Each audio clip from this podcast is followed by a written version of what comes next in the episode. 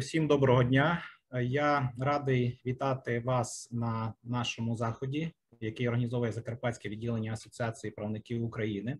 Сьогодні е, ну, захід особливий, і мені дуже приємно, що ми маємо нагоду, маємо можливість поспілкуватися із е, Василем Васильовичем Лемаком. Е, не треба представляти. Думаю, його всі знаємо. Це суддя Конституційного суду України. Приємно, що це наш земляк. Це е, професор нашої Альма-Матер Ужгородського національного університету. Е, Василь Васильович, я вас вітаю. Дякую, я всіх вітаю. І скільки присутньо мені цікаво? Ольга, чи є, чи є інформація про кількість е, присутніх? Так, учасників? так, у нас зараз долучаються ще учасники, поки 30, але бачу, що долучаються чим раз більше. Я думаю, що кількість буде значно більша. Вже появилася внизу інформація про кількість учасників. Ми будемо бачити в режимі онлайн е, кількість е, колег, які приймають участь.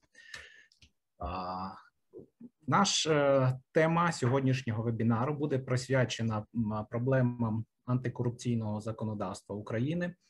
Я думаю, що ця тема великою мірою викликана резонансним рішенням Конституційного суду України, відомим від 28 жовтня 2020 року. Всі, як ми знаємо, тоді Василь Васильович не погодився із цим рішенням. Він висловив окрему думку. Я думаю, у нас буде можливість про це поговорити більш детально.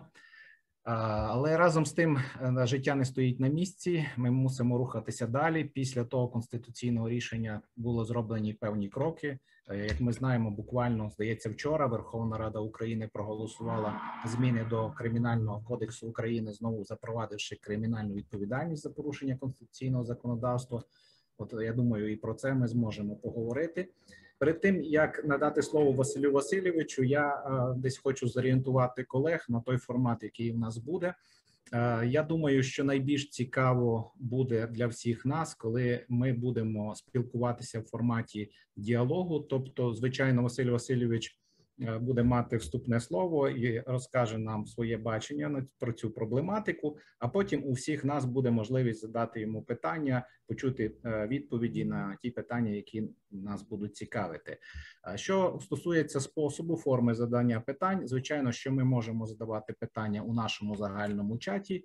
Е, я їх буду бачити, я їх буду озвучувати, і здається, технічні можливості дають нам можливість. Є така опція Е, підняти руку, і тоді, напевно, у наших організаторів буде можливість вивести, е, підключити до, до розмови е, колегу, який захоче задати питання вже безпосередньо його озвучивши. Не буду забирати е, час. Я е, Василь Васильович, ще раз дякую вам за те, що ви погодилися прийняти участь в нашому заході і виділили. Знаю наскільки вашу зайнятість надзвичайно приємно. Е, я, будь ласка, надаю вам слово. Дякую, пане Ярослав. Я ще раз вітаю всіх присутніх. Хоч і не бачу вас, але вірю, що що ви мене добре чуєте і е, добре бачите. Е, про конституційний суд я думаю, що в нашій країні лише зараз лінивий не не говорить і е, переважно говорить різні речі. І я я вважаю, що е, навіть е, витримати оце все. Е, я якось перестав давно телевізор дивитися і е, десь відчуваю, що щось про нас говорять, коли вже офіціанти вже десь у їдальнях вже здороваються, то то це означає, що дійсно люди дуже часто чують про конституційний суд, і я так зрозумів, не завжди хороше.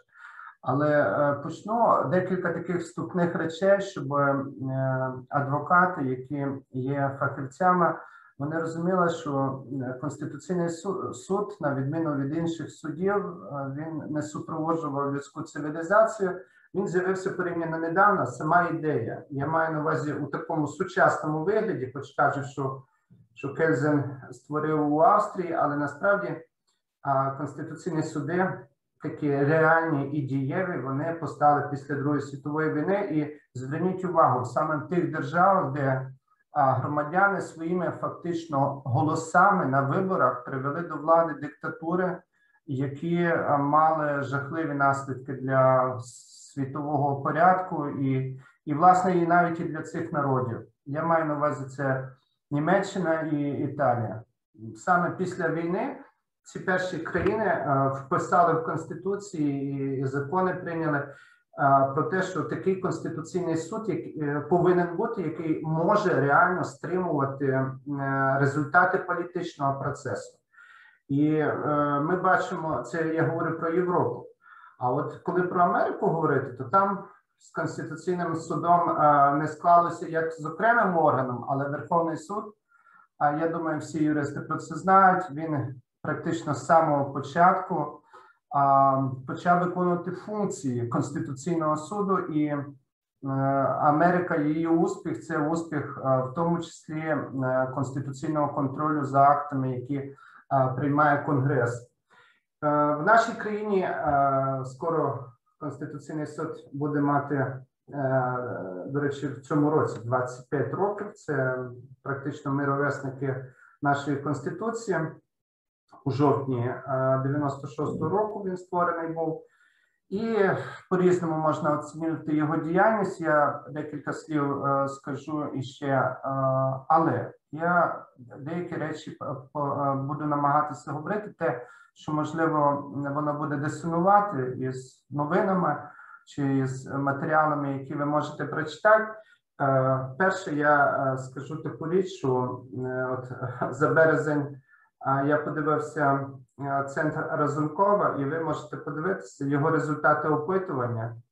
І я я бачу, що при при всій гострій критиці, яка падає на Конституційний суд, а, але уявіть собі, що всі інші, нам від цього не легше, але всі інші органи, в тому числі навіть Верховний суд і навіть а, Вищий антикорупційний суд, і тим більше парламент і політичні органи влади, крім особи президента, всі мають набагато гірший. А, Є такий показник баланс довіри, недовіри. Тобто, все воно відносно, і оця е, суспільні очікування вони дуже часто, звісно, не співпадають, тому що Конституційний суд приймає ухвалює рішення в складних справах. Складні справи це означає, що не тільки йде мова про співвідношення правових текстів, йде мова про смисли, які суспільство дуже тяжко інколи зрозуміти, тому що я ще раз говорю, суспільство оперує переважно а, простими меседжами. От закон хороший чи не зак... не хороший, це проявиться через 10 років. Політики хваляться. От сьогодні закон такий, то ми нібички вирішили проблему.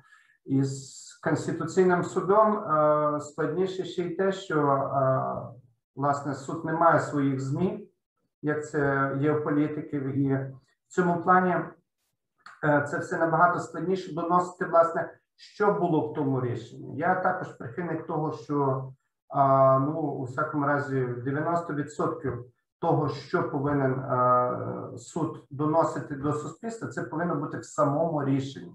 Це правда і правду кажуть, що коли кажуть, що Конституційний суд, як і Верховний суд, це є юридична влада, юрисдикційна, а є дві інші гілки це політична влада. Але я хочу всіх звернути увагу на таку річ, що ефективність конституційних судів вона вимірюється ясно не тим, наскільки співпадають рішення Конституційного суду, чи це стосується інших судів із суспільними очікуваннями, тому що суспільні очікування і власне суспільні емоції вони, вони дуже. Е, скажімо так, нестабільні. Вони час від часу е, змінюються, особливо перед виборами. Це це дуже добре видно. Ефективність конституційного суда не е, зовсім не в тому. І я я скажу першу тезу: ефективність його в тому, чи може він в реаліях, тобто реально, а не тільки виходячи з повноважень, сказати політичним властям: Стоп, дорогі мої, хоч вас обрав народ, але цьому питанні ви порушуєте Конституцію. Так от, якщо ви порівняєте наш Конституційний суд із польським конституційним трибуналом, чи я вже не говорю навіть угорським е, конституційним судом, чи е,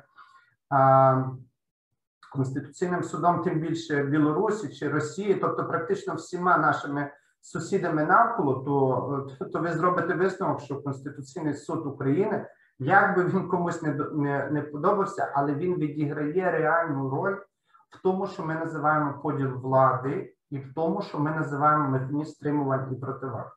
Тобто, власне, це є реальна наша роль, і ми цим е, пишаємося, що час від часу ми можемо сказати ні, і можемо зупинити а, політичні гілки влади, якщо суд доходить висновку, що їхня політична активність виходить за межі е, конституції.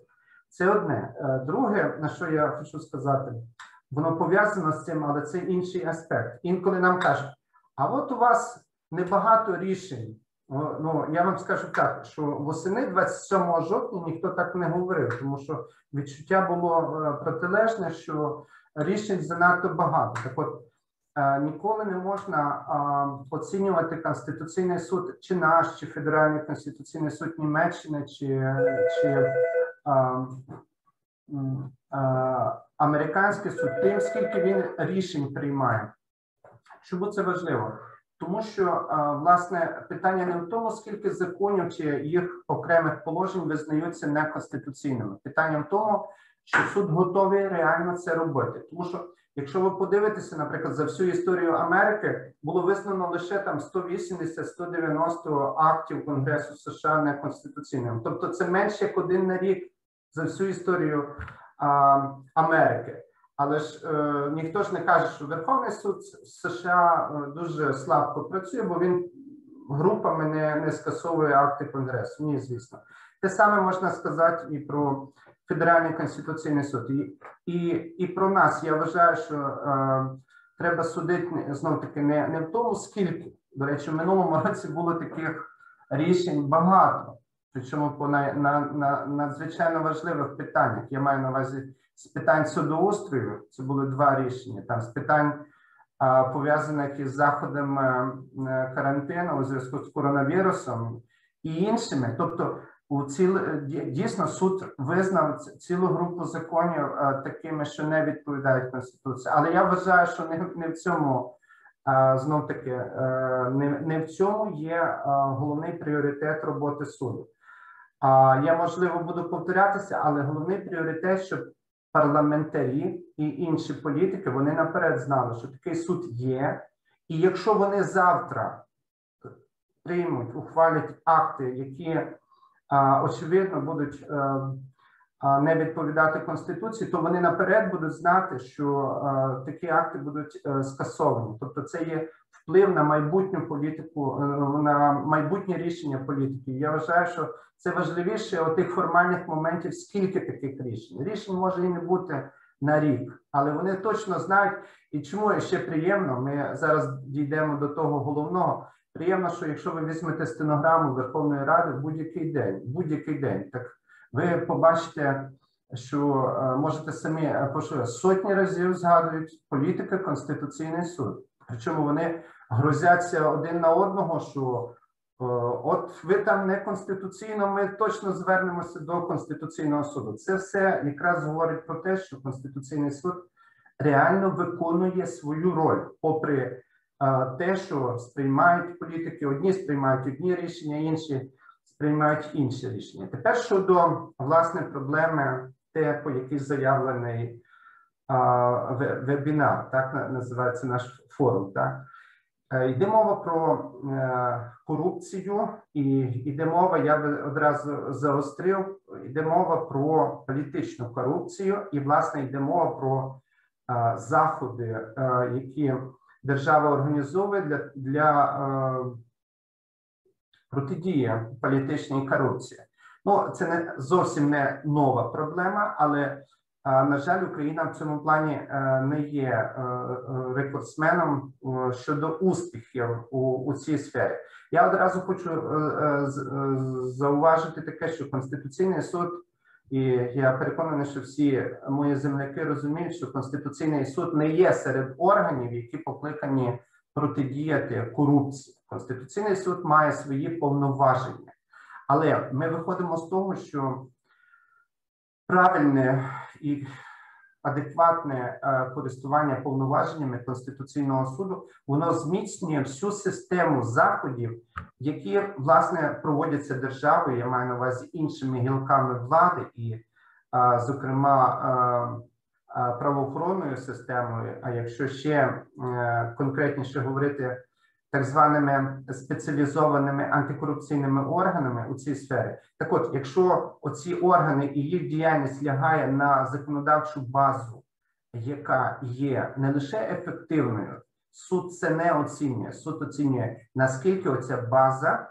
є а, такою, що відповідає конституції, тому що я думаю, зайве серед е, колег е, фахівців говорити, що у, у, у багато було періодів, коли під виглядом боротьби з одними злочинами фактично державна влада організовувала набагато масштабніші злочини. От ситуація в тому, як зберегти верховенство права, але при цьому ну не побороти, я противник того, але вибудувати систему, яка би ефективно могла нейтралізувати, хоча б локалізувати проблему політичної корупції. І тут я е, скажу е, власне е, те, що, що хотів сказати, що рішення Конституційного суду 27 жовтня, попри те, що у мене була своя окрема думка, я власне не підтримав цього рішення. Я маю право про це говорити. Це було воно було не першим у, у скажімо так, у цій сфері.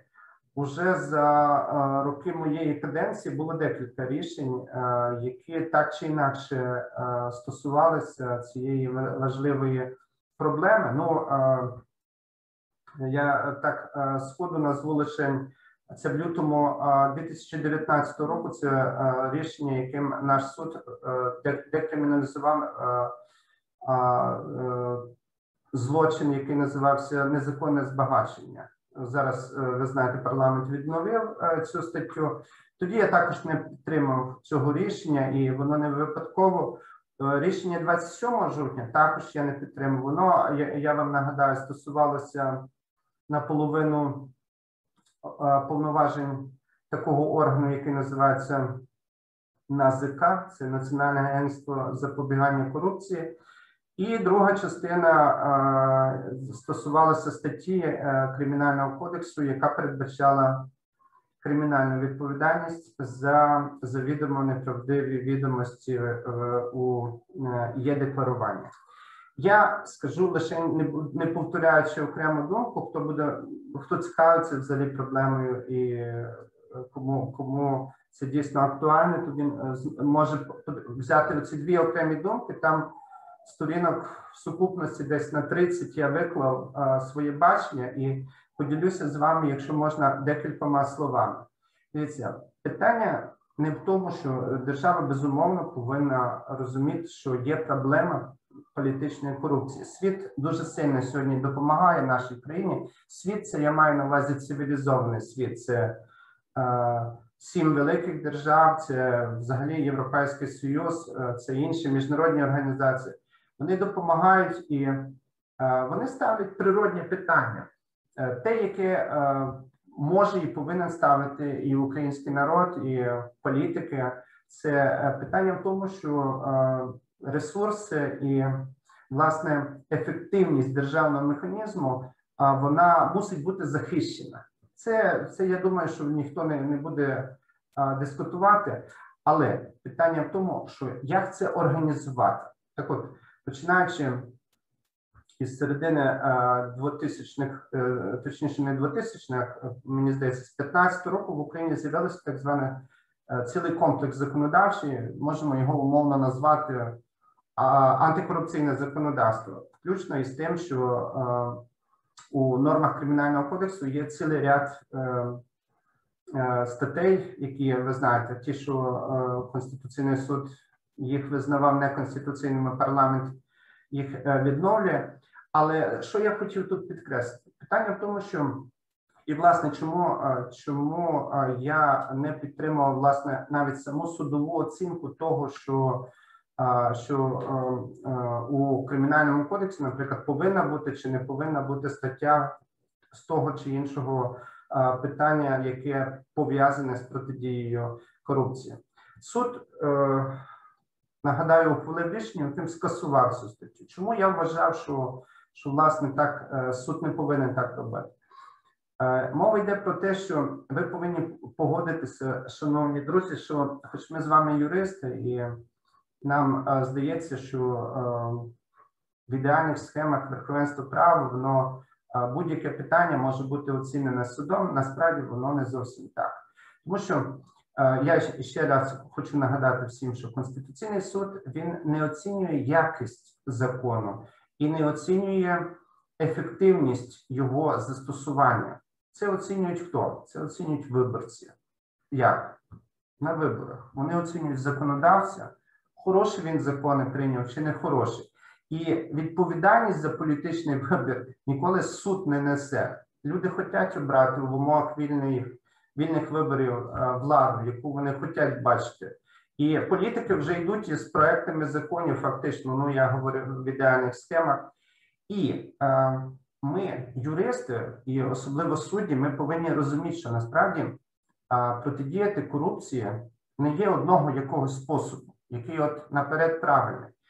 В суді ми оцінюємо законодавчий акт зовсім по іншому. Ми оцінюємо те, наскільки і в яких випадках він прямо протирічить Конституції, правам людини, принципу поділу влади, який я називав. Так от, якщо судити за такими критеріями, то так само складно з конституційної точки зору оцінити, наприклад. Повинна бути кримінальна відповідальність за завідомо неправдиві е, дані в декларації чи ні? Якщо законодавець скаже, що у нас є така проблема, ну говорити, що її нема. Е, я думаю, що ні наш суд, ні ні жоден суд е, в нашій країні не візьметься, що нема проблеми, і мовляв, законодавець просто придумав, щоб от там мати вплив на, на десятки тисяч чиновників. Питання тут, звісно, набагато складніше. Я вважаю, що е, ми судді ми не можемо оцінити реальну ситуацію того, е, що е, є є потреба криміналізувати певне діяння, чи такої потреби немає. Тобто є реальна мета. Чи чи я говорю, це є видумка законодавця, видумка політиків для того, щоб там залишитися при владі, чи завтра виграти чергові вибори. Я вважаю, що такі речі дуже складно оцінювати саме а, юридичними аргументами, і саме аргументами, які технологічно здатні а, бути лягти в основу аргументації судового рішення. І а, те, те саме, от, наприклад, інше питання: якою має бути е, декларування? Воно має бути електронним чи не електронним? Далі, а який орган має, е, має власне перевіряти, здійснювати повні перевірки чи не чи не здійснювати. Е, з одного боку, ми бачимо, і я про це писав в окремій думці, що ну да, напевно, щось воно не не, не так, коли а, а, борючись з політичною корупцією, по суті, майже мільйон людей щороку пише декларування, які ясно е, реально перевірені в принципі не можуть бути. Але питання в тому, що Добре, мільйон це забагато. А скільки має бути? Це ми можемо в суді встановити? Та навряд чи. Ну, тобто закон виглядає дещо, скажімо так, дивним, але не все те, що дивне, і навіть те, що нам здається, що воно що воно дуже е, ну, нераціональне, м'яко кажучи. Питання, як довести, що це є неконституційне? Як довести, що не не мільйон людей має писати. До речі, справді ми встановлювали через дані майже мільйон людей від місцевих депутатів до це пишуть е, різного роду декларації. Ну воно дійсно можна можемо пожимати плечима. Але визнавати і казати, що от якби півмільйона, то було б вже конституційно, а от це не конституційно і таке інше. Тобто я вважаю, що суд, коли є подібні проблеми, він дуже обережно повинен до цього підходити. Є речі, які більш очевидні. Ну, наприклад, на якому рівні це має бути врегульовано? Знов таки, воно дійсно багато речей є дивних у цьому законодавстві. Ну, наприклад, якби ви запитали, а в якому порядку здійснюється повна перевірка декларації? Відповідь в підзаконному, в підзаконному порядку. Дивно це дивно знов таки, але питання в тому, якщо суд береться береться визнавати неконституційним е, сам спосіб регулювання, я маю на увазі, що це щось має бути врегульовано в законі, а не в підзаконному акті. То це має бути е, правильно аргументовано. От другий мотив, чому я власне не підтримував це рішення, тому що аргументації я не побачив е, тих, які, на, на мій погляд, повинні були бути, якщо суд береться оцінювати подібні речі. Ну але сталося так, як е, сталося. І до речі, той, хто думає, що Україна одна, де політикам можуть не подобатися рішення Конституційного суду, то і дуже дуже сильно помиляється. Насправді нема країн, де би ні, ну є в Білорусі, і в Росії, і в Угорщині, але от навіть в Польщі, в Польщі, де де політики, на жаль, е, ну скажімо так, отримали вплив політичний над е, судами, але там навіть там час від часу конституційні суди. Конституційний трибунал, так він називається, ухвалює рішення, які викликають е, спротив суспільства чи того самого політичного класу. Е, про реакцію політиків. Реакція політиків, як на мене, вона була скажімо так, вона не відповідала гостроті ситуації, тому що відомо було, що із із будь-чого те, що не сприймалося, політичний клас міг вийти більш достойно. От, наприклад, в тому числі про ті речі, які я говорю, наприклад, порядок проведення повної перевірки декларації. Всі, хто в курсі, розуміє, про що я говорю.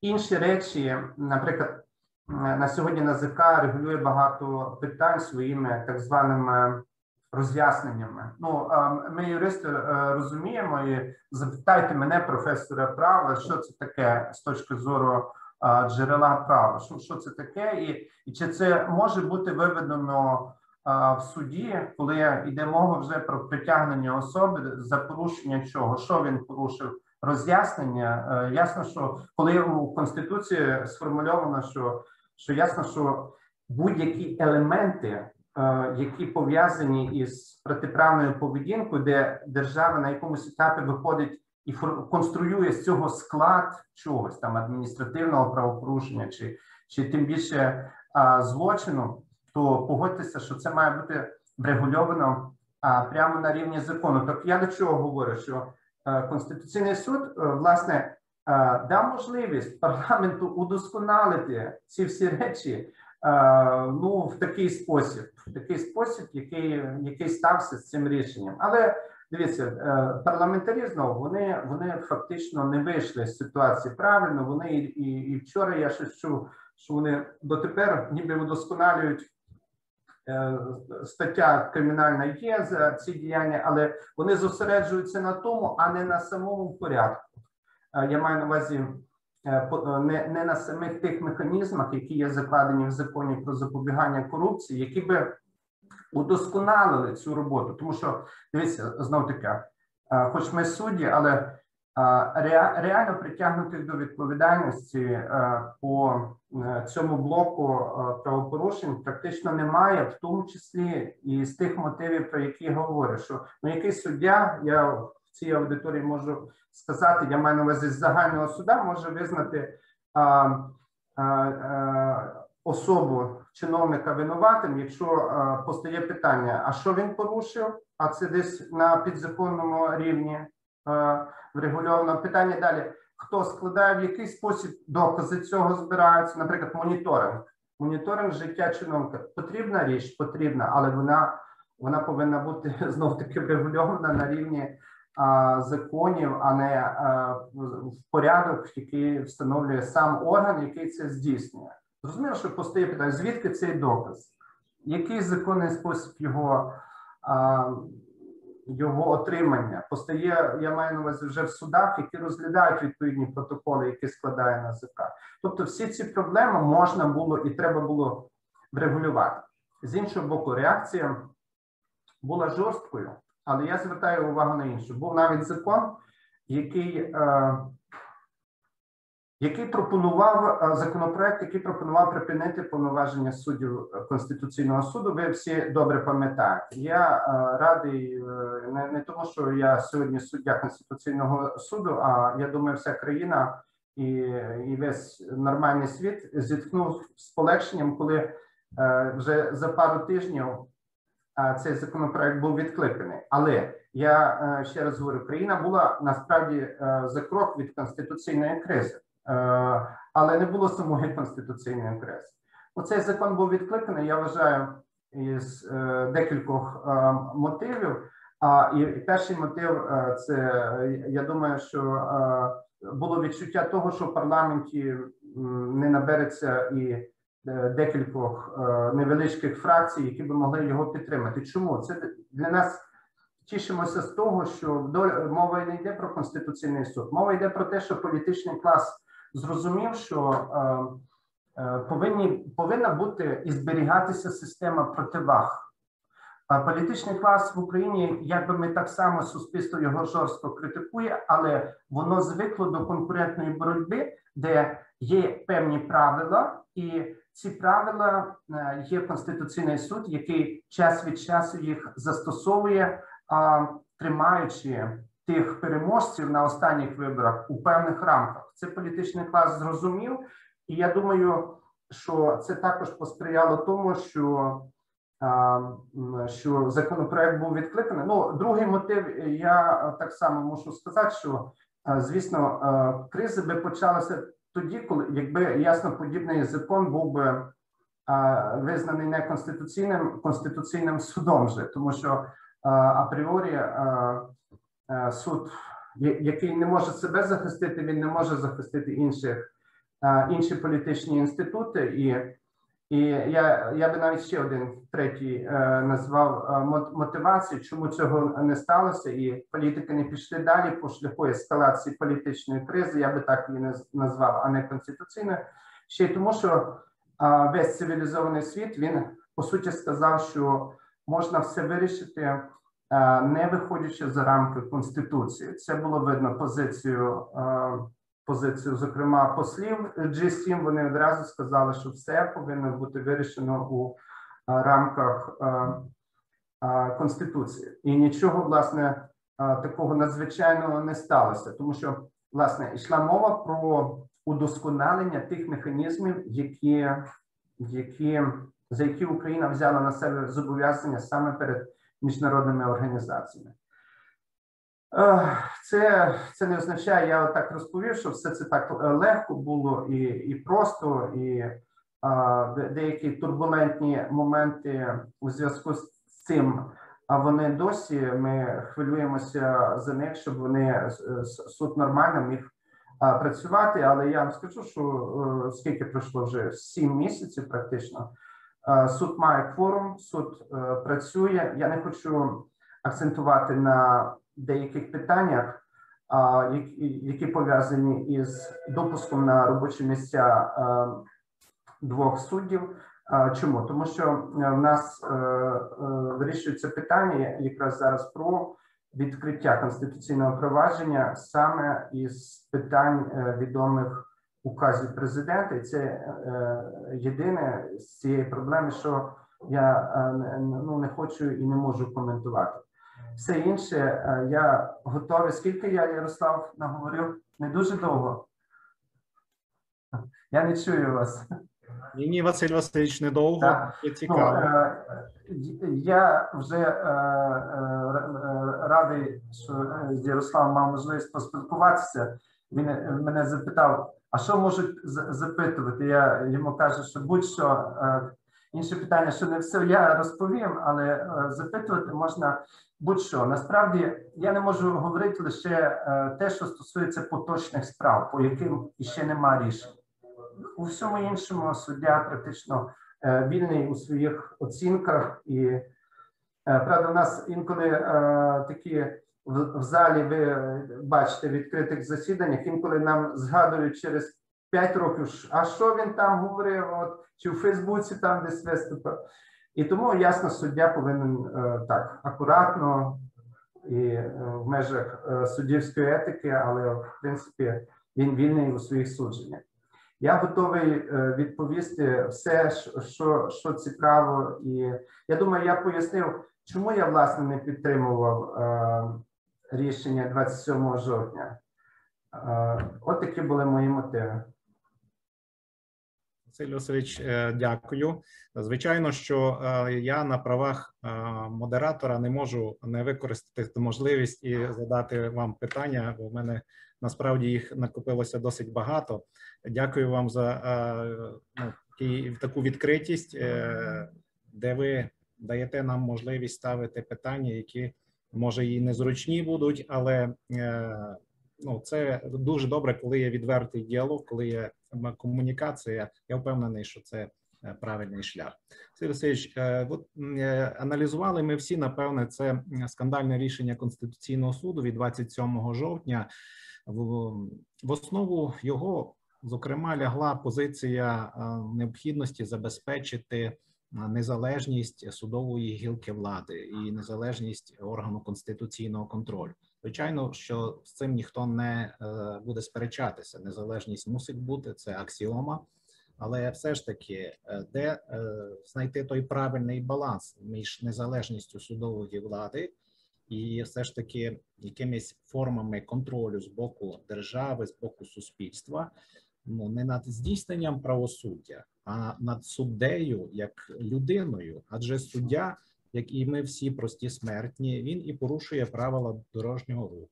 Він і не декларує свої доходи, можливо, так і е, ну не сприймає суспільство, коли е, є позиція, що суд, суд, суд судді мають бути виведені в окрему касту, яких ніхто не може контролювати. Яка Мгм. ваша думка з цього? Е, Дякую, Слава. Ну я десь так і в окремій думці писав, і власне, чому я не підтримав, що все сплутано в одну кашу.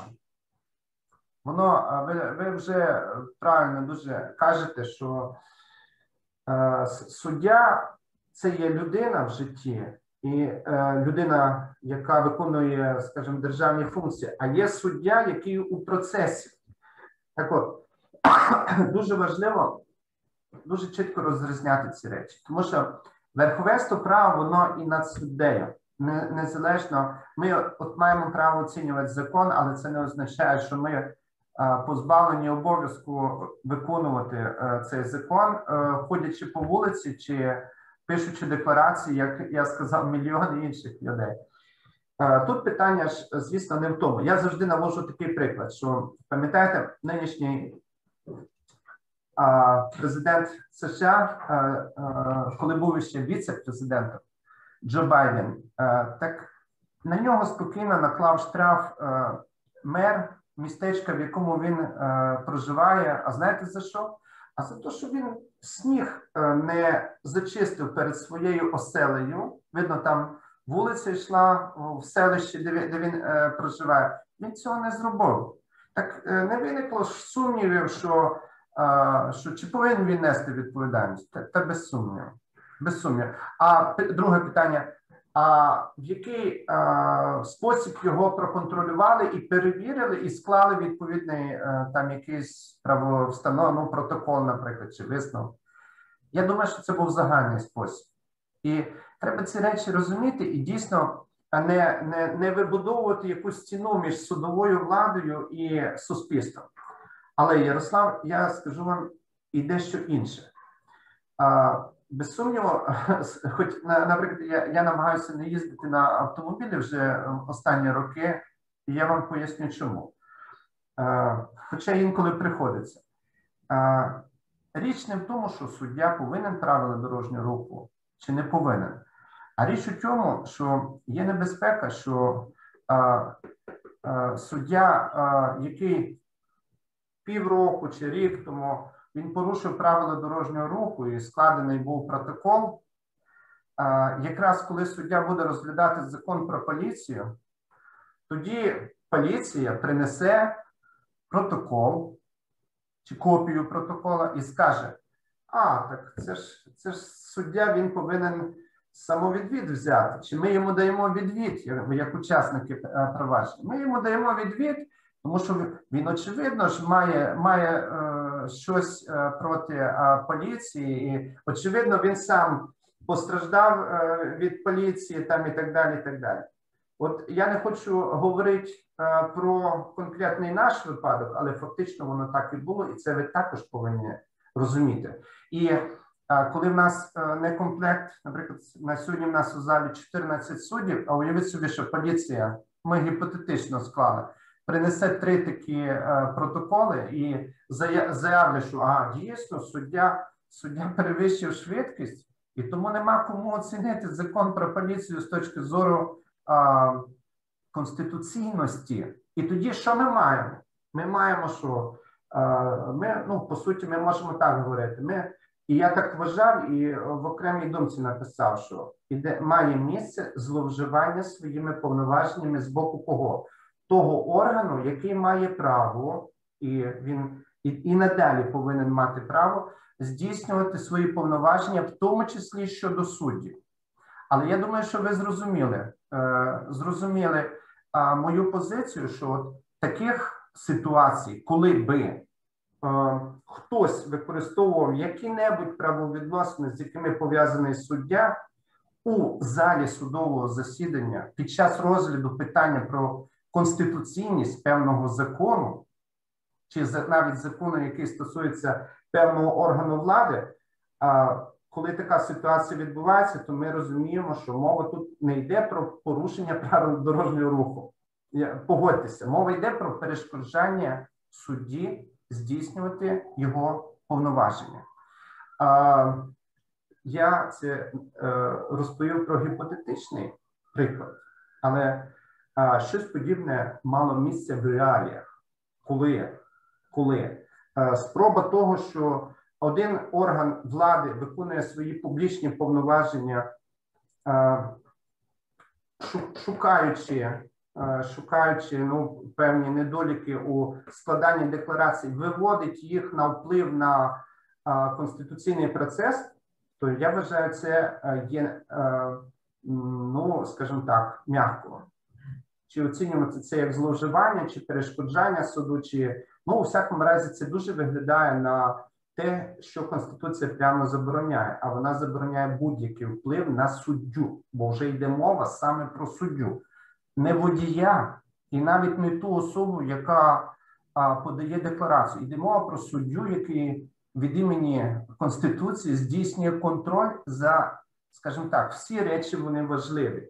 Але як ви розумієте, не може так бути, що від того, де хто який протокол склав, чи це я, чи це патрульна поліція, чи хто від цього не може залежати здійснення судочинства у нашій країні. Я думаю, що е, я намагаюся м'яко, але е, достатньо е, питання, як узгодити ці, ці, ці дві речі: необхідність контролю за е, особами, які займають суддівські посади, не за суддями, а за особами, які за він залишається без сумніву. Але питання в тому, що у законах має бути чітка пересторога, що вони залишаються, але рівно до того моменту, коли це не впливає на здійснення е, конституційних повноважень. А е, в даному випадку це стосувалося Конституційного суду України. Питання в тому, що погодьтеся, що обов'язок законодавця захистити суддю,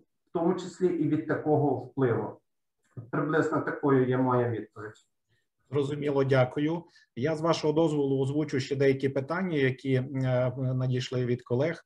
От е, Василь Васильович, стоїть питання з приводу того, що у рішенні Конституційного суду, е, яке про яке ми з вами говоримо, закладена ідея е, того, що органи виконавчої влади, органи законодавчої влади не можуть не можуть здійснювати будь-який контроль над судовими органами, і суддівська система має е, бути самоорганізована. Але разом з тим, чи можна уявити собі, що функцію контролю за декларуванням можуть здійснювати не НАЗК, а якийсь інший орган, який може бути створений у рамках судової системи України. Десь такі посили нам дало рішення Конституційного суду. Е, Дякую, Ярослав. Е, Дивіться, в тому числі і із цих мотивів я не підтримав рішення, тому що якщо вдуматися, то е, ну, як на мене, це позбавлено смислу в якому розумінні? В розумінні того, що можна так по-інакшому раціонально перекласти на нормальну мову, що НАЗК не може здійснювати контроль за суддями, а має бути створений орган, який на сьогодні його немає. А згідно з конституцією він не передбачений. Тобто йде мова, що поки не будуть зміни до конституції і не створений якийсь міфічний орган, то доти ніхто не може е, здійснювати е, контрольні функції щодо осіб, які займають е, суддівські посади. Я і тоді зараз вважаю, що ясно, що така постановка питання вона позбавлена свого внутрішнього смислу. Насправді, дивіться, в чому проблема знову таки? Проблема не в тому, що е, НАЗК це орган виконавчої влади, точніше, він має ознаки виконавчої влади. Але ж дивіться, е, питання не в тому, питання в тому, наскільки цей орган є незалежний від е, політичних органів, які є і в виконавчій владі, і власне сама законодавча влада. Чому це важливо? Я думаю, що ви всі розумієте, що якщо хтось один може контролювати всі і е, е, за ниточки е, от, тягнути контрольні моменти щодо всіх органів влади, які є в нашій, в тому числі судові, то ні про який поділ влади мова не може йти. Якщо НАЗК не є реально незалежним органом, так от на це я також звертав увагу. Це дуже важливо, що е, тому що мова йде про дуже серйозні речі. Насправді йде мова про документування і виявлення ознак протиправної поведінки. Це е, не тільки в суді, йде мова про, е, наприклад, міністра. І питання в тому, що ми ж хочемо, щоб у нас був уряд, який е, виконує свої конституційні повноваження, і не, не було ситуації, що хтось в тіні е, знов таки може латентно впливати, використовуючи оці моменти і оцю неохайність і, скажімо так, низьку визначеність антикорупційного законодавства. От цього не може бути в принципі, і е, я говорю, питання не, в тому, що НАЗК чи не на питання, що таке на сьогодні НАЗК, наскільки він є е, незалежною агенцією, яка спроможна здійснювати аполітично і, е, скажімо так, незалежно від політичних суб'єктів свої повноваження, які без сумніву повинні е, і надалі здійснюватися. Так от я, я за те, щоб зміцнювалися позиції цього органу, а, а суть не в тому, чи це цей орган, чи інший. Оцей має законом визначені повноваження. Е, Він повинен їх здійснити, але я говорю ще раз: наскільки він може їх здійснювати неупереджено. І не тоді активність проявляти, коли стоїть питання, яке стосується в тому числі цього органу, ви, ви це розумієте. Е, Тобто ця діяльність має бути планомірною і вона не повинна викликати жодних сумнівів, точно так, як і суддівська діяльність.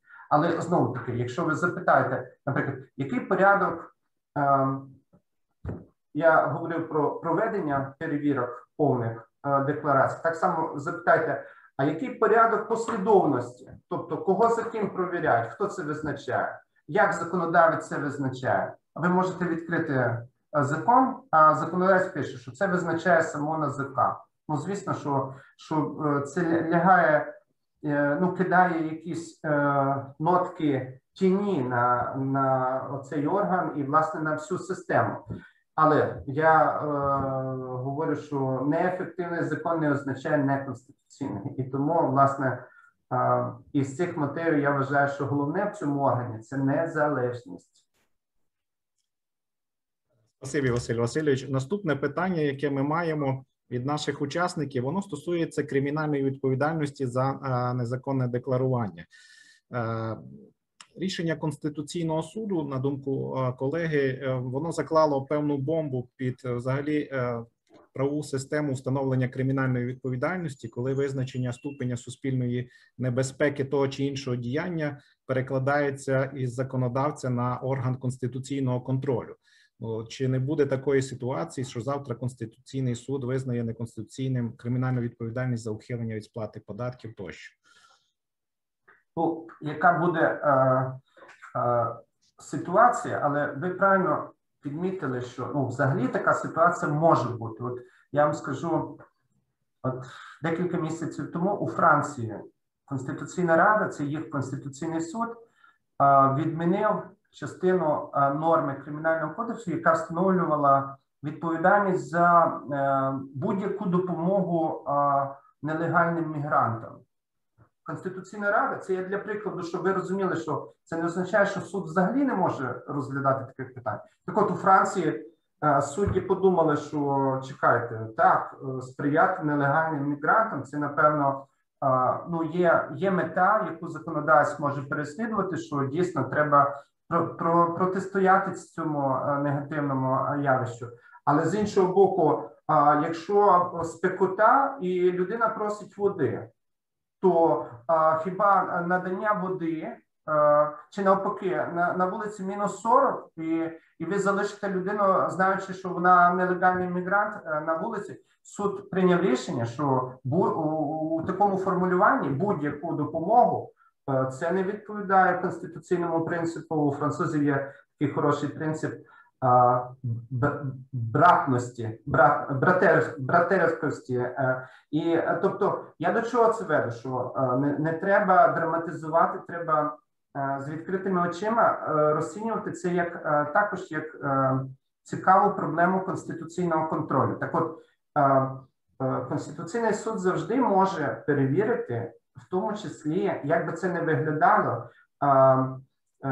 Виглядало вторгненням у законодавче поле, точніше, в поле компетенції законодавця, він завжди має право перевірити конкретну норму кримінального кодексу. Мова ж не, не про це. Інше питання: в якому випадку він повинен брати на себе відповідальність визнавати неконституційною, особливо коли йдемо про повністю. От вже не, не треба так ну, узагальнювати, що от суд може відмінити там відповідальність за ухилення від е, оподаткування. Але уявіть собі, якщо би у нормі, яка встановлює таку відповідальність, були якісь дискримінуючі е, ознаки для певних суб'єктів, тоді ви погодьтеся, що це є обов'язок і завдання Конституційного суду встановити це і з цих мотивів е, сказати, що ні, мова не йде податки треба платити, і відповідальність за несплату чи ухилення вона повинна бути, але не в такому вигляді. Так от, в цьому випадку, в цьому випадку, так само суд е, перевірив, але як на мене, для того, щоб ухвалити рішення е, про те, що ця норма Е, не відповідала конституції, мало бути перше, друге, третє. З яких мотивів? Чому? Але не брати на себе відповідальність загальну проблему. Що от на думку суду, мовляв, е, взагалі це це не є не варто таке діяння криміналізувати. А от це вже не питання суда: варто чи не варто. Чому я про це говорю? Тому що знов таки брати на себе відповідальність і оцінювати. Бо, звісно, як законодавець реагує, він бачить якусь проблему. Ну, наприклад, він бачить, що у нас проблеми на дорогах із чим нетверезими водіями, висока смертність. Що він робить? Він криміналізує діяння, правда? І е, він, маючи на е, маючи які доводи, він знає, що яка висока смертність. Це раз. Друге, він радиться з фахівцями, як цьому завадити, тобто як досягти певного суспільного ефекту. Всього цього в судовому засіданні ми не можемо встановити. Я про це говорю. Ми можемо ще раз, ми можемо виміряти наскільки е, конституційні цінності втілені в норми, але як вирішити суспільну проблему, на яку спрямована оця норма? Бо фактично половина кримінального кодексу вони спрямовані, і ви, ви це розумієте, на усунення якихось суспільних проблем. Так, от у, у даному випадку е, казати, що а от це не є проблема, я би не, не брався. Тому я і не підтримав це. Що е, а якщо вже братися, то будь ласка, перший, другий, третій аргумент цього не було в рішенні, і власне тому, е, тому я не підтримав. Але я хочу ще раз повернутися. Це не означає, що суд не може цього робити. Ні, він аргументовано це може і повинен робити, коли він бачить, що там є очевидні проблеми. І ще важливо, що е, є е, ну для нас. Я вважаю дороговказом презумпція конституційності. Тобто, лише коли ми бачимо, що є відкриті докази того, що стаття очевидно щось порушує конституцію в якійсь частині, чи по тоді лише ми повинні це робити і враховувати результати. Враховувати результат завжди. А завжди це що означає? От я згадав французький, е, французьке рішення недавно. Так французький суд що зробив? Навіть він лише частково виправив оці слова будь-яка допомога нелегалам. Він вилучив їх. І що? Це було в липні минулого року.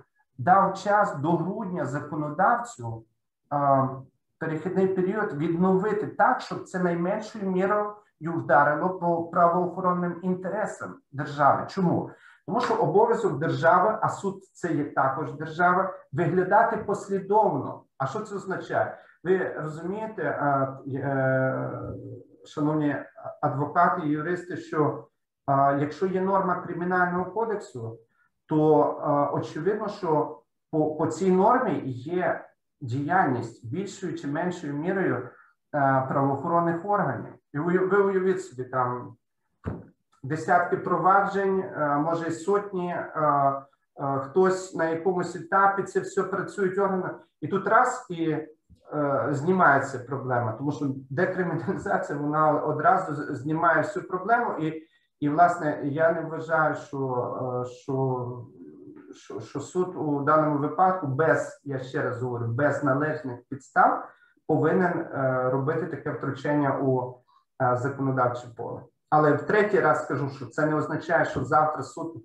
не може оцінити будь-яку норму кримінального кодексу. Зрозуміло, Василь Васильович. Е, ну, продовження цього питання мене особисто цікавить. От е, вчора буквально парламент відновив кримінальну відповідальність за незаконне декларування, не е, ну, не декларування да, доходів або майна, внесення в декларацію завідомо недостовірних даних. Чи не чекає цей закон доля попереднього попередньої норми, яка визнана неконституційною? Якщо вже конституційний суд один раз висловився, що не можна встановлювати кримінальну відповідальність за це, парламент її встановив знову, і буде подання в конституційний суд, чи може суд прийняти два протилежні рішення? Як вирішувати цю проблему? Дивіться, е, насправді, от я почну із самого початку, що поділ влади він обов'язковий і для суда, і е, так само, як і інші конституційні принципи. І воно з одного боку е, рішення нашого суда є остаточним, але треба розуміти і іншу е, точку, ну не, не те, що точку зору, а закономірність, що наше рішення є остаточним, але воно не ставить крапку у певній суспільній проблемі. А крапку завжди може ставити той, хто нормативно врегульовує відповідне питання, і оце е, регулювання воно може відбуватися заново і заново. І це треба також розуміти із невеличкою модифікацією, яка вже буде відрізнятися від того, що було вчора. Тобто, воно ніколи, ну, наприклад, по незаконному збагаченню там парламент е, три слова е, виклав по-іншому, то то вже е, вважається, що це вже буде інше провадження. Але ви правильно поставили Ярослав запитання стосовно того, що, як на мене, суд ніколи не повинен говорити поняттями. Тобто, от таке діяння, відповідальність за за таку у зв'язку з таким то діянням взагалі не може криміналізувати. Ні, суд ясно, що не повинен так е, робити. Але зверніть увагу і на те, що все одно завтра, чи вже е, вчора ви кажете, прийнята була ну, вона вже буде мати інший вигляд, і це буде інше конституційне провадження. а, і інша конституційна справа, і інший предмет конституційного контролю. А ви ви кажете, чи можуть бути рішення відступ від юридичних позицій, які були вчора? Може бути, може бути, якщо це аргументовано. Якщо предмет навіть той самий, то суд може врахувати, бо е, ну напевно мені треба було е, розпочати з того, що конституційний суд це не загальний суд. Ми починаємо вимірювати е, конституційність, це не є формальна законність, це як працюють адміністративні суди. Для нас це все набагато складніше. Ми починаємо аналізувати, а яка мета, а чи можна такою метою досягти цього, а чи можна було права людини менше порушувати? Так, от оце мета, це по суті завжди е, це суспільний контекст. Я маю на увазі, чи чи справді така мета була? От чому я власне е, написав окрему думку, тому що мені не здавалося, що законодавець придумав мету політичної корупції. Знаєте, е, можна багато чого іншого придумати, правда? Наприклад, а це ну не буду по карантину, не буду якісь заходи, наприклад, вони виглядають дуже довільно. Але у даному випадку, ну я би не брав на себе таке, що не мав нас політичної корупції там і говорити, що що е, законодавець надмірно ставити відповідну норму кримінального кодексу. Розуміло. Але можливо завтра політична корупція буде локалізована, і і ми скажемо: ну от суд це спрогнозував. Я жартую. Зрозуміло. Колеги, у нас є можливість ставити питання е, безпосередньо, піднімаючи руку. Я бачив, що деякі колеги намагалися це зробити під час того, як Василь Васильович ем, е, відповідав на попереднє питання. Будь ласка, будемо пробувати такий формат. Я думаю, що організатори нам допоможуть е, бажаючих е, задати питання безпосередньо е, вивести в ефір. Тому, якщо є ще бажання, то будь ласка, використовуйте цю технічну можливість. У нас є ще одне питання від нашого колеги. Е, якщо в цивільному процесі при поданні позову щодо спростування наклепницького висловлювання закон покладає обов'язок доведення на відповідача, то чому при криміналізації незаконного збагачення неможливо покласти обов'язок доведення законності походження доходів на суб'єкта декларування? От така своєрідна презумпція вини пропонується. Яка ваша думка, Василь Васильович? Це е, більше е, коли е, от коли ми розглядали е, це е, питання, коли розглядали незаконне збагачення, це у лютому 19 року, то е, така постановка постала постала, тому що, якщо пам'ятаєте, у нормі кримінального кодексу у ній звучало так, що якщо е, якраз суб'єкт е, не навів законні докази того, що він повинен довести з точки зору законності походження майна, то якщо ви мене запитаєте, що чи тут вірно чи не вірно, то можете відкрити мою окрему думку по цій справі, а там я намагався розширено це, але скажу вам коротко так, що не треба плутати. Е, правовідносини, які мають місце до е, те, що раніше називалося порушення кримінальної справи, і власне в кримінальній справі, де оці принципи е, презумпції невинуватості, це конституційні принципи, вони дійсно є. Але дивіться, ви ж не прикриваєтеся презумпцією невинуватості, коли патрульна поліцейський просить від вас водійські права. Ви ж не кажете, що а чого я маю їх показувати? Це ж е, ви, ви що? Хіба ви сумніваєтеся? От є презумпція, отак приблизно і чиновники часто говорили, що а от є презумпція, насправді воно не так. Якщо е, я, як суддя, е, коли подавав документи, то я брав на себе обов'язки, ті, що так, це мій обов'язок наперед, зробити все, щоб е, зняти сумніви з приводу того, наскільки законним е, походження є мого майна, і так робив будь-який чиновник, знав, що йдучи на посаду, на нього певні специфічні обов'язки лягають, такі, які не лягають на звичайного громадянина. Але тільки якщо він цього не зробить, не виконаний цей обов'язок, буде кримінальне провадження, і там уже буде зворотня ситуація. Там вже буде він користуватися принципом презумпції невинуватості, мовчання. А тут мовчання не може бути. Що ви казали. А що чому це я маю пояснювати, якщо я маю право не свідчити проти себе? Треба розуміти, що це йде мова про а, відносини в кримінальному процесі, але не до того. Е, і от е, приблизно так у нас це все сплутано було, і воно дійсно отак людина читає норму кримінального кодексу.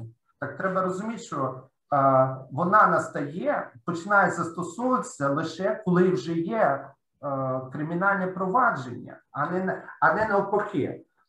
А підстави для неї вони настають до того, але до того немає оцих правовідносин Е, які е, регулюються кримінально-процесуальним кодексом, і тому е, жодної не не можна хитрувати. Отак і у всьому світі чиновники мають обов'язок наперед пояснити свої статки, і це перше, що суспільство очікує від нас. Я думаю, що в адвокатів не постає такого питання, і кожен може піти з державної служби і спокійно Е, не не мучитися, я в лапки беру цим питанням. Але якщо людина виконує державні функції, отримує е, заробітну плату від держави, то в неї є такі обов'язки. Зрозуміло, Василь Приблизно так. Дякую за відповідь. Е, наступне питання від наших колег. Чи вважаєте ви, що антикорупційність це частина загальної конструкції держави? І для того, щоб запровадити антикорупційність потрібно змінити всю структуру публічної влади, зокрема виконавчої. Е, зокрема, що зокрема виконавчої влади. А е, дивіться, ми з вами е, ну в чому значення права в суспільстві у стабільності? Нам завжди щось здається, що в нас у нас дійсно все воно не так, починаючи від садика, школи і от в школі ми бачимо якісь проблеми, чи у вузах, то взагалі, чи у лікарнях, але чогось ніхто не каже, давайте під шумок, враховуючи, що там є проблеми пов'язані з корупцією. Давайте давайте е, поміняємо весь е, весь оцю структуру охорони здоров'я. Ні, набагато все складніше, і треба розуміти, що ми бачимо, треба бачити проблему, але треба розуміти, що е, це не повинно загрожувати самим інститутам. Ви кажете виконавчої влади, так е, народ е, має можливість її спокійно змінити під час вільних виборів. От в цьому є народ обирає з одного боку, він несе відповідальність е, за тих, кого обирає, і має можливість спокійно їх переобрати. І от щоб оця система функціонувала, мусять бути інститути. Бо навіть і те, що народ вчора мав можливість обрати одних, завтра буде мати інших. За це несуть відповідальність саме конституційні інститути, в тому числі і конституційний суд, щоб це не було щороку. Але щоб це було і не пізніше п'яти років, я говорю там про парламентські вибори чи чи інші. Тобто, власне, питання, як налагодити цю систему, і ні, ніхто не повинен думати. Я звертаюся в першу чергу, не, не знаю, хто задав це питання, що от в інших країнах немає цього. Насправді є. Можливо, масштаби не такі, можливо, масштаби і більші.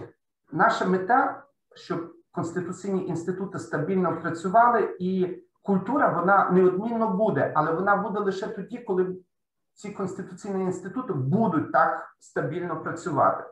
І ну, на, на, народу не подобається вже через рік-два, кого він обрав. І питання, як оці хвилювання і емоції привнести у конституційне русло, тому що це дуже і дуже важливо. Тому що інакше нам постійно здається, у нас судова система не така, у нас е, не, не такий парламент, в нас виконавча влада зовсім не така. інколи здається, що в нас все не таке. Насправді проблеми дійсно є, але не треба із цього драматизувати все. Треба розуміти, що культура і правова культура вона не може раптово з'явитися, так як, наприклад, в Польщі при, при всіх проблемах, але держава була триваліший час, і навіть в комуністичній системі воно певні інститути мали місце. Тобто вони мають результат той, який вони мають. Ми повинні, е, що що називається вирішуючи одну проблему, не створити ще більше проблем. Зрозуміло, дякую. Колеги, я бачив, що знову під час відповіді була були була підняті руки, і було бажання поставити безпосередньо питання. На жаль, ми не маємо можливості перервати відповідь і ну, зразу пустити в ефір. Тому от давайте спробуємо поставити питання безпосередньо і піднімати руки безпосередньо. От коли е, є ця пауза, коли закінчилася відповідь, от в цей період я буду в першу чергу звертати на ваші підняті руки, і організатори дадуть вам можливість поставити питання вживу. Ну, зараз поки що я не бачу. Тоді вертаємося до письмових наших запитань у чаті. Е, от е, колега е, запитує у цьому контексті, чи вважаєте ви перспективним інститут цивільної конфіскації необґрунтованих активів та стягнення їх в дохід держави?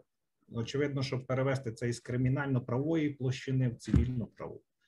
Дивіться, Ярослав, не треба думати, що суддя Конституційного суду все наперед знає, як воно повинно бути і що воно повинно бути.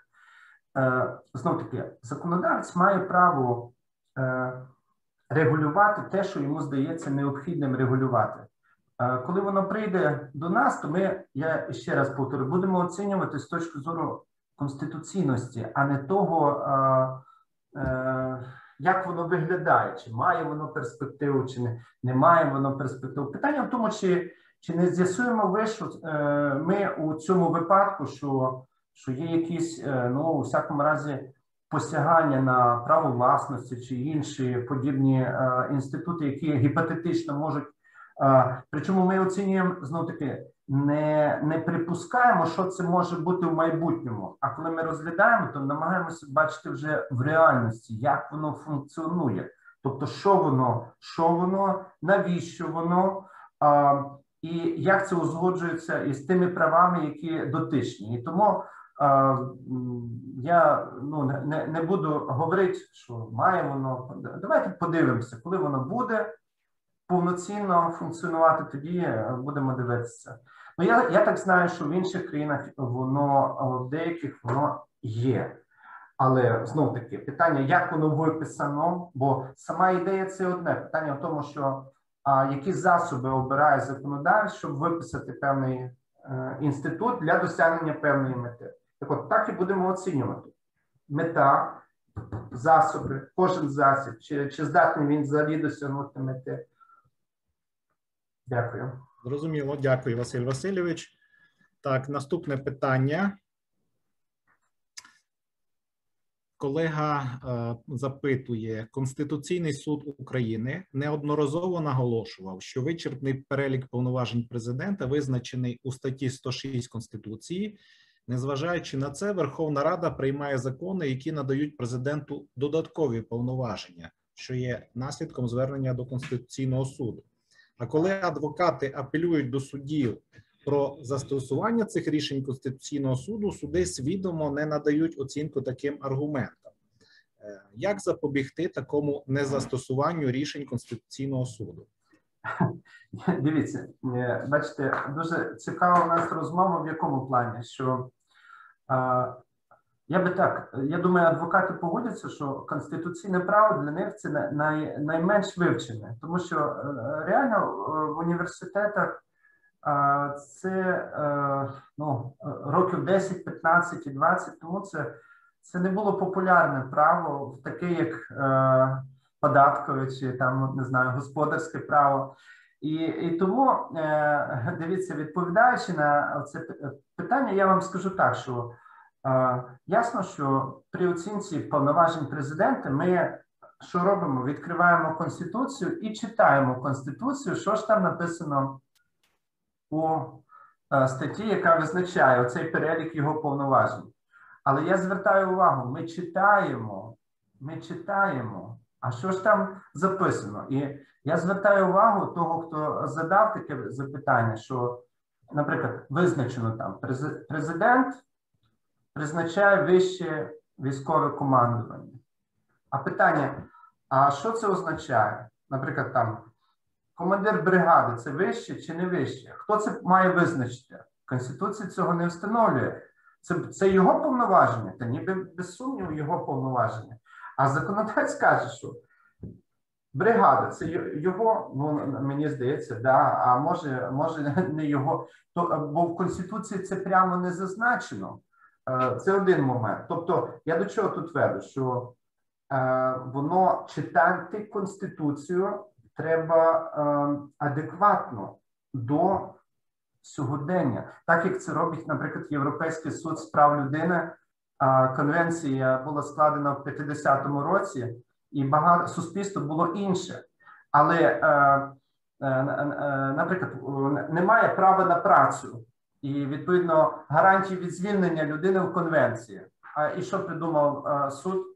Це не означає, що він не захищає людину від звільнення, але він бере і використовує, наприклад, статтю 8, де написано гарантії приватного життя взагалі. Тобто суд каже, що ага, будучи на роботі, це є частина приватного життя. Тобто суд виводить із одних положень а, конвенції, фактично конструює правових норм, які раніше не було. А, Чи можемо ми не робити так само? А ми не можемо насправді не робити так само, тому що інакше ми впадаємо в такий ступір який ступор, який е, не дозволяє адекватно застосувати конституційні положення. Я би міг вам безліч таких випадків, е, але якщо цікаво, у двох окремих думках е, по рішеннях нашого суда щодо е, е, Артема Ситника, це одне було рішення, і друге про законодавче регулювання набу. Там я це розписав, що на, насправді треба вміти читати конституцію, так як це роблять е, е, всюди е, в світі. Я про це без сумніву говорю, тому що інакше просто не може бути. Наприклад, президент має конституційне повноваження, він здійснює керівництво в сфері зовнішньої політики. А що це означає? Ви розумієте, хіба це можна не розписати в законі? І звісно, що це буде через специфікацію, тобто підвидів, законодавець встановить десятки підвидів. Інше питання, що при оцінці Конституційний суд не повинен відписувати, що а, такого нема, то і нема. Ні, питання в тому, що, що чи пов'язано оцей підвид, оця специфікація, де буде виведено, наприклад, чи чи правильно, що президент, при, при, припустимо, призначає там когось на якісь посади, десь Е, у, у сфері зовнішньої політики, тому що ніби це випливає з цього, але ясно в конституції цього немає. Або, наприклад, президент забезпечує він і керує у сфері національної безпеки, і забезпечує по суті здійснення заходів у сфері національної. Він відповідає за цю сферу. А що це означає? А хіба хтось інший, крім законодавця, може визначити і е, більш детально врегулювати? Е, звісно, що цього е, інший, в інший спосіб це неможливо. І я би навпаки сказав, пам'ятаєте, як Європейський суд з прав людини він завжди питає, чи встановлено законом, тобто наскільки чітко це врегульовано. Е, мова не тільки про рівень регулювання, а мова йде на наскільки чітко це встановлено. Ну ясно, що форма закону вона дозволяє це найбільш а, ясно донести до адресата. І я думаю, що навіть е, вже того, що я сказав, е, достатньо, щоб розуміти, що вона не оця доктрина, ніби виключних, вона їй треба, як на мене, нашим судом розвинути в якому плані і пояснити, що виключні то виключні, але є властиві повноваження, які випливають із тих, які прямо зазначені в конституції, і хоча вони прямо не зазначені в конституції. Ну, я би вам навів безліч таких. Ну, наприклад, президент призначає керівників е, управління СБУ в регіонах. Ну, цього немає в Конституції. Або е, як як я прямо е, пам'ятаю, ми вже це розглянули, то вже можу більше розповідати. Е, поняття розвідка нема у Конституції. Ну, давайте зробимо з цього е, висновок, що що взагалі е, країні Україна немає розвідки там чи контрозвідки і таке інше. Я думаю, що якщо ми раціональні істоти, не тільки юристи, то ми таких висновків не можемо зробити. Хоча десь наші попередники у конституційному суді, ну я переконаний, що вони більше е, до цього способу мислення, який у мене е, зараз є, які я демонструю зараз, вони схилялися, пишучи, що президент має виключні повноваження.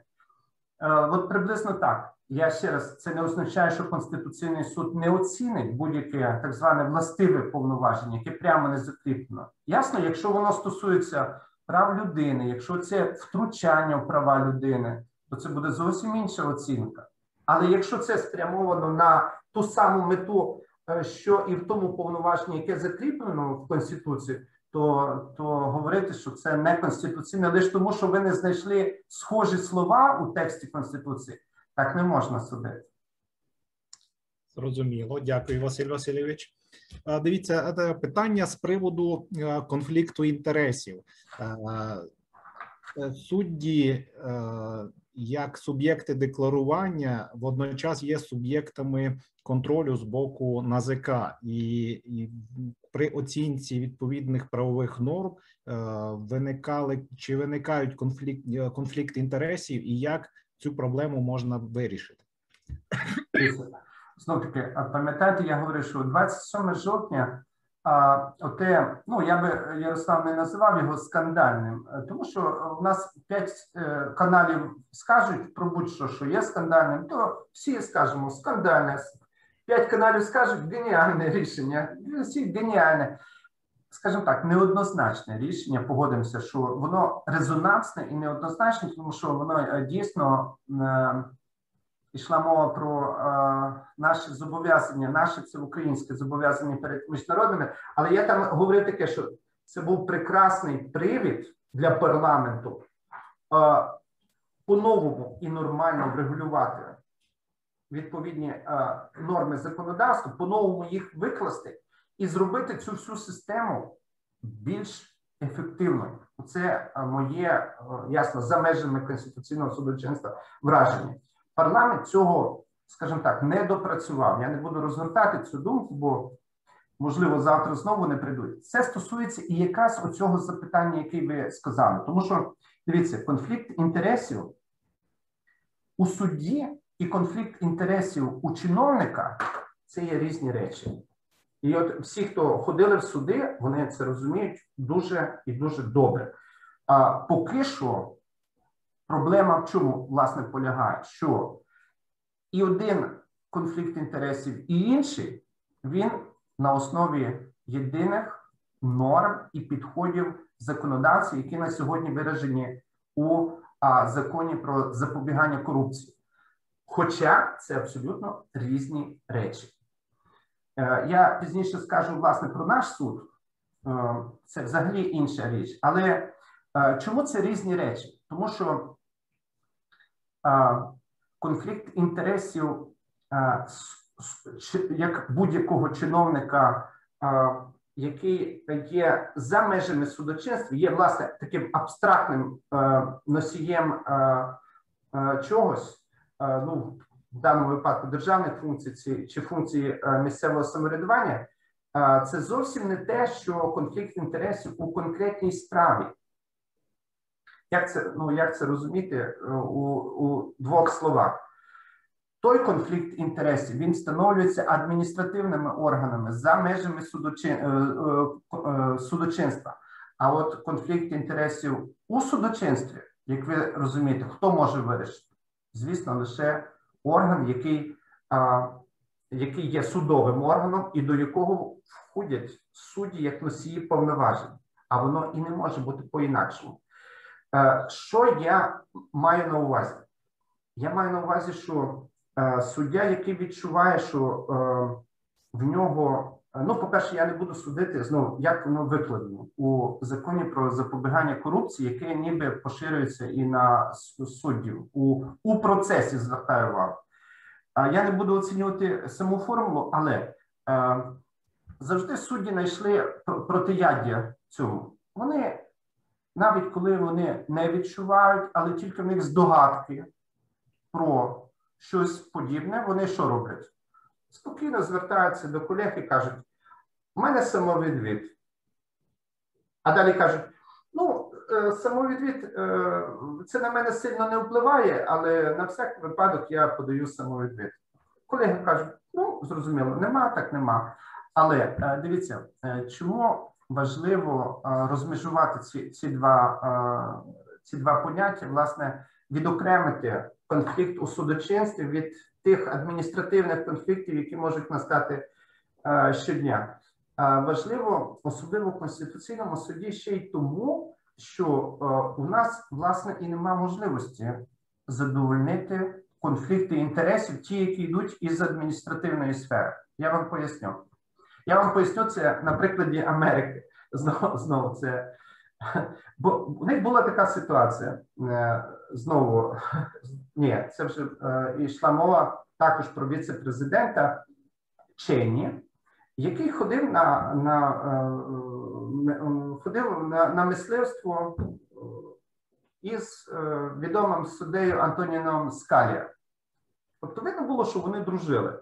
А Антонін це суддя Верховного суду, де якраз справа проти Америки, де якраз фігурував віце-президент там і так далі.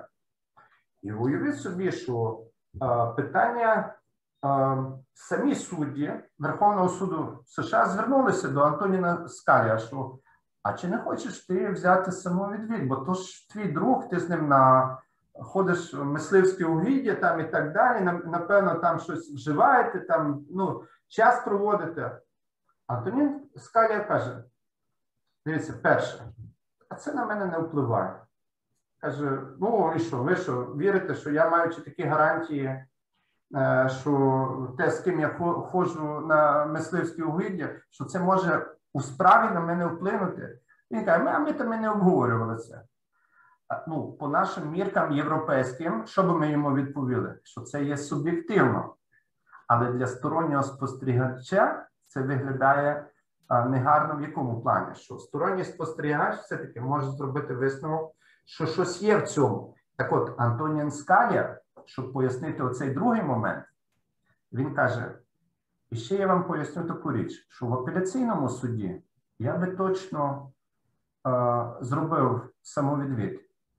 Чому? А тому, що тут же мене можна замінити у колегії чи в іншому органі іншим суддєю. А коли звертаються до Верховного суду, так що, що хочуть суб'єкти, коли звертаються до Верховного суду США, вони хочуть, щоб їх спір був вирішеним повним складом суда. І замінити нема ким.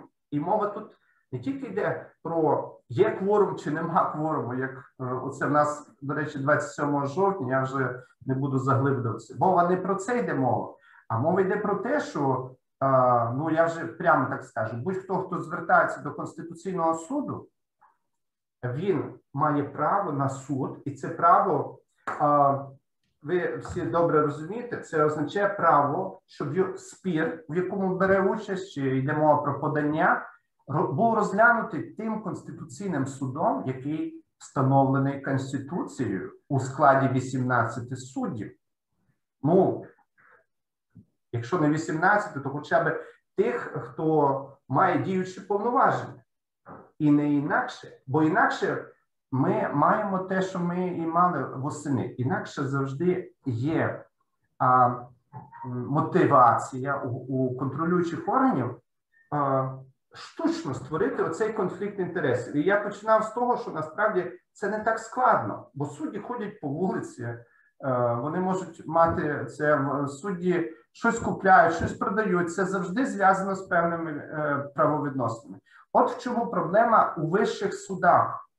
Це також пов'язано. Тобто, тут треба розуміти, що е, насправді нема кому іншому. Ми, ми інакше, як е, е, із певних етичних міркувань, фактично, що ми зробимо? Ми е, заперечимо право на, е, на суд, і це буде набагато Шановні гірша ситуація. Конституційного суду України з метою недопущення Це, це в нас попередження, що робочий день виникнення надзвичайних ситуацій в адміністративній будівлі. Я думаю, це не буде перешкоджати нам е, ще два питання. Я бачу колега Попова Я не чую е, одну хвилинку. е, Вона зараз закінчить. Це репродуктор. Перевірити приміщення та переконатись у відсутності порушень що можуть призвести до пожежі. Нагріті, Послухайте всі, що, що нам слухати приходиться. На- на- не на півгодини. Ні, ні, зараз, зараз вона закі- закінчить. копіювальні апарати, чайники, електроприлади. Зачинити вікна, вимкнути освітлення. Дякуємо за дотримання пожежної безпеки в Конституційному суді України. Ну от е, ви, ви всі страшний секрет почули, держави. Які в нас правила безпеки. Так. Зрозуміло. Там е, колега Попова Анна, здається, мала бажання задати питання безпосередньо, але зараз не бачу. По- попрошу організаторів е, підсказати, чи е, є можливість дати доступ до ефіру.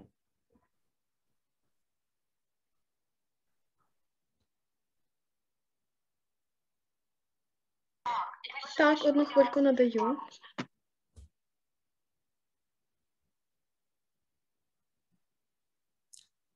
Так, будь ласка, Анно, ми вас слухаємо.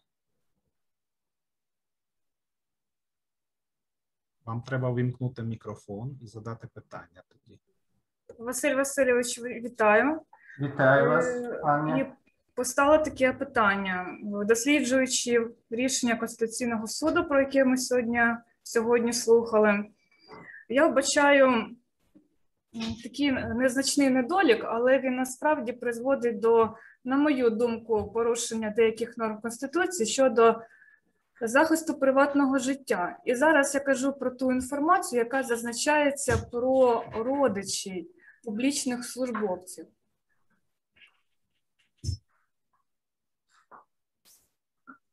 Я Якщо- зрозумів, да? Так, якщо коротко. Так, дивіться, я напевно це повинен був е, сказати з самого початку, що е, е, завжди є питання обов'язку подавати декларацію, є питання обсягу того, що декларується, і питання відповідальності. Так от, щодо обсягу, з питанням першим, я думаю, ні в кого немає сумніву, що такий обов'язок повинен бути і, і надалі. Друге питання обсягу. Я е, назву вам е, для тих, хто цікавиться, дуже цікавий кейс. Якщо я зараз правильно згадаю, випич проти Польщі, мені так здається, у 2005 році Європейський суд з'ясував, чи е, що це є таке дійсно обсяг декларування, коли особа, яка перебуває на службі, вона дає інформацію не тільки по собі, а і про членів родини. Так от Європейський суд, а ми ж по-інакшому не можемо сприймати нашу відповідну статтю Конституції, яка гарантує е, право на приватне життя. Дивіться, Європейський суд каже, що стаття 8, без сумніву, це є вторгнення, втручання у а, статтю 8, право на приватне життя. Але далі Європейський суд каже, але це є виправдано. Виправдано чим? Що інакше мету неможливо досягнути в якому плані? Ну, звісно, у будь-якого чиновника, я не буду говорити, що так воно є, хоча е, може воно так і є, завжди буде е, такий мотивація оформити майно на членів е, сім'ї. І буде виглядати так, як у деяких країнах, не буду говорити яких, що є чиновник, він скромний, а дружина талановитий бізнесмен. І от коли таких набирається десятки, десятки тисяч, і тоді ми бачимо проблему, що насправді ми розуміємо, що, що є, є питання, і знову таки, Аня, не можна так ставити питання, чи є це втручанням? Та без сумніву, питання ж практично кожен законодавчий засіб. Він є певним втручанням у певні права. Питання ж не в тому, а питання в тому, наскільки це є виправдано, те, що називає Європейський суд, і ми так так- такі ж методики використовуємо. Наскільки це пропорційно, наскільки це виважено, і воно не тільки узгоджується з метою, а наскільки це захід, який не тільки дозволяє е, мету, а і дозволяє вибирається найменш небезпечний для е, порушення права, точніше, втручання в право найменш небезпечний спосіб. А як по-інакшому ви можете запропонувати якийсь законодавчий засіб, е, розуміючи, що е, сім'я е, для кожного це, це є і члени родини, це є ті люди, яким е, м, я- яких він може спокійно певні статки попросити, щоб вони це зробили, оформили чи придбали е, на себе. Виключити їх за межі цього, це буде означати, що вся оця система антикорупційна, вона, а, вона стає такою, що ну, стає, м'яко кажучи, неефективною і вона точно не досягне мети. Я підкреслю, у Польщі постало таке питання, а порушив його, знаєте хто? Депутат місцевої ради.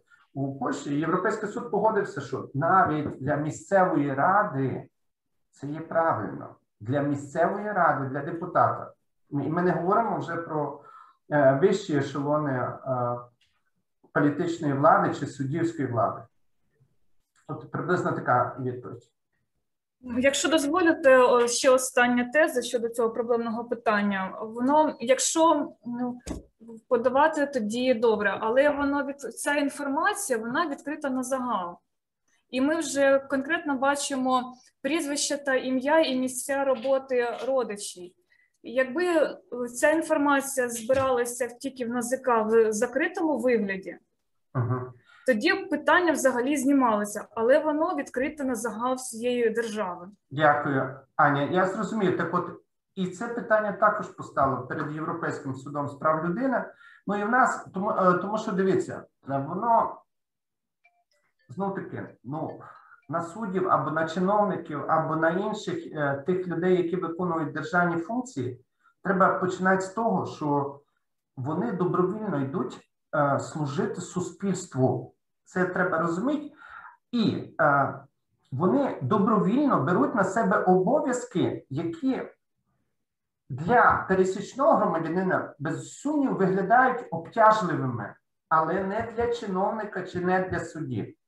Е, які вони, я ще раз говорю, вони це охоче і добровільно самі на себе беруть. Це перший момент.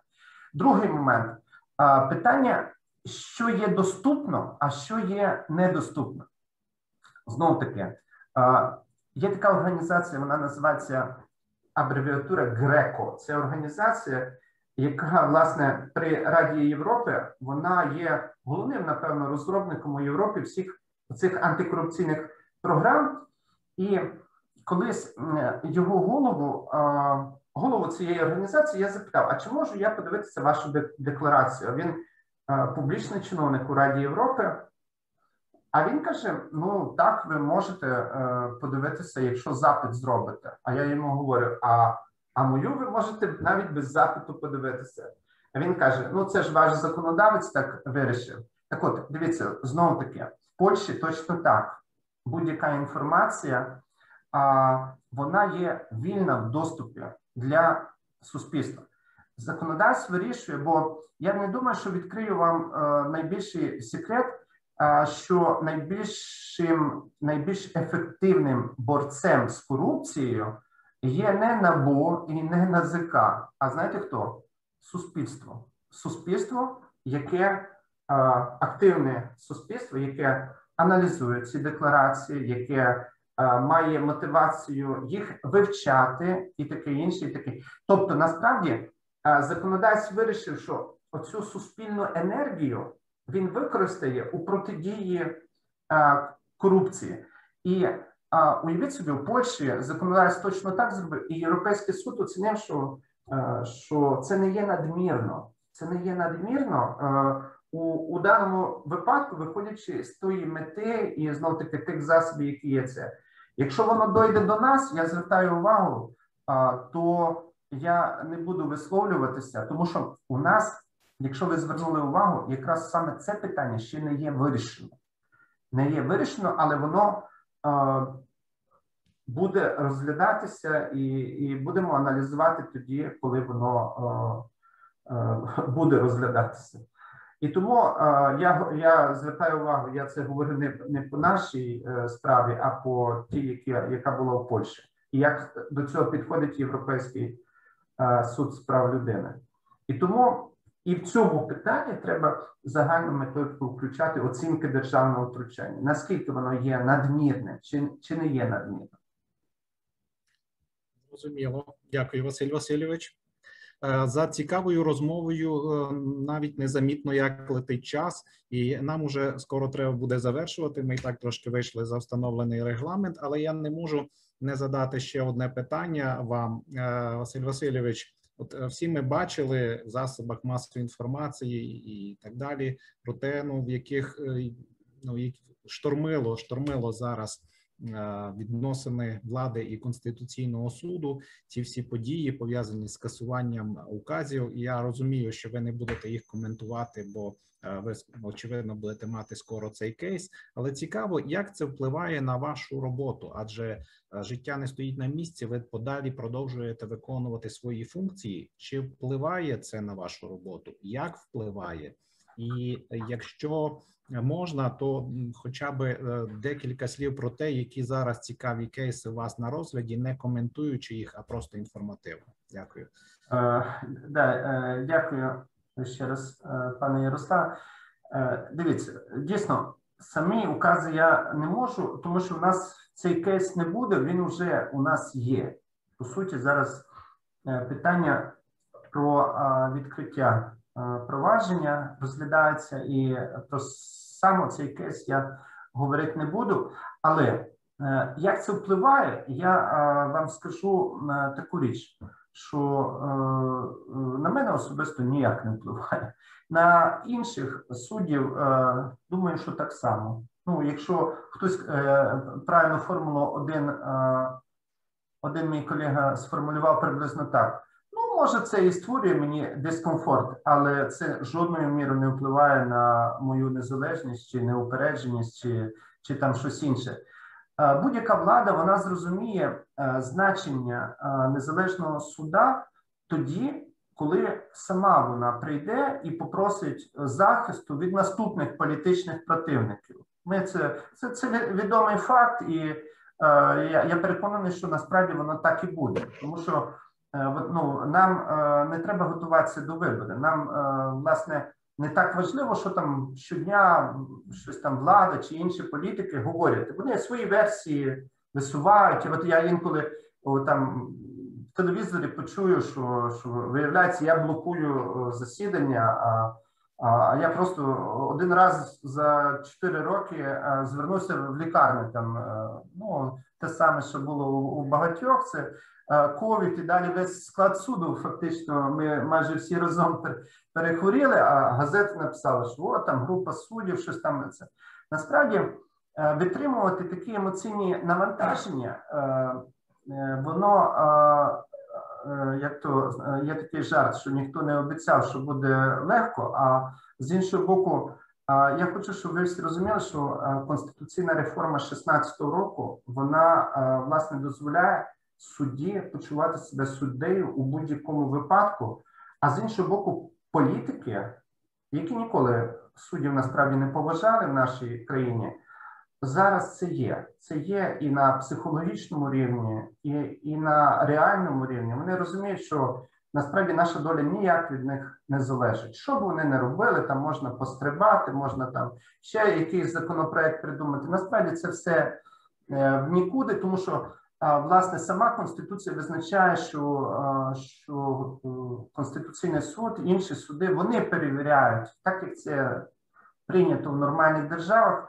Вони перевіряють е, конституційність чи законність тих актів, які видають політики, яким е, треба готуватися до виборів, і суть цього процесу е, яка? В тому, що політики постійно щось видумляють у якому плані? Їм треба ідеї для того, щоб виграти вибори, і не треба це сприймати всерйоз. Якщо вони кажуть, там ми хочемо знести от такий-то суд, а це не означає, що вони справді хочуть знести такий-то суд. Це означає лише, що вони ага, вони. Ви дивилися, що суспільство не любить такий-то суд. Ага, ну так ясно, що який політик не скаже про це. Кожен політик вважає своїм обов'язком сказати, що от і він теж не любить от, не тільки суспільство, і він так само. І тому це все я говорю в умовах реформи 16 року, її наслідків. Це абсолютно не грає жодної ролі. Інше питання, що є те, що відрізняє нашу країну від інших, це те, що політики не навчилися сприймати судові рішення. Але знов таки, я не, не скажу вам, згадайте, як Трамп деякі рішення оцінював. Та не, не тільки Трамп, Рузвельт навіть. Він говорив колись про Верховний суд США такі слова. Каже: наша державна влада це як а, три коні, які там везуть там якусь е, тачанку. Так от каже, два коні нормально, а третій кінь хремає. І він мав на увазі Верховний е, суд. Ну а і чим це завершилося? А нічим. Рузвельт захотів там поміняти щось, навіть Рузвельту цього не вдалося. Це, це А чому? Тому що Конгрес рахував, що е, не може бути ситуації, коли вони зруйнують Верховний суд, а далі що буде? А далі я переконаний, що ніхто в нашій країні не, не хоче жити в країні, де би, наприклад, політична влада вирішувала, кому бути суддею. Я маю на увазі, кому піти з посади судді, кому не піти. При всіх проблемах, які на сьогодні є. Тобто, я до чого веду, що культура політична сприймати рішення, навіть якщо вони здаються помилковими, а таке може бути, їх треба вчитися сприймати. Тому що а, в Європі особливо прийнято як?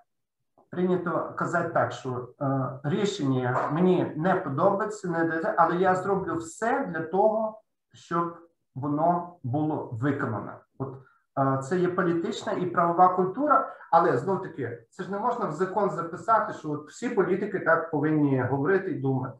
Ні, нас е, більшою мірою нас захищає оцей конкурентний характер політичної системи, коли тільки одні політики починають там погрожувати нам чи щось, інші тут же кажуть: ні, ні, ні, та ви що, ми, ми захистимо судову систему, верховенство права, і ми віримо, що так воно і є, поки їхні ролі не, не зміняться. І тому насправді не все так е, запущено у нашій чудовій країні, як воно може інколи здаватися із телебачення.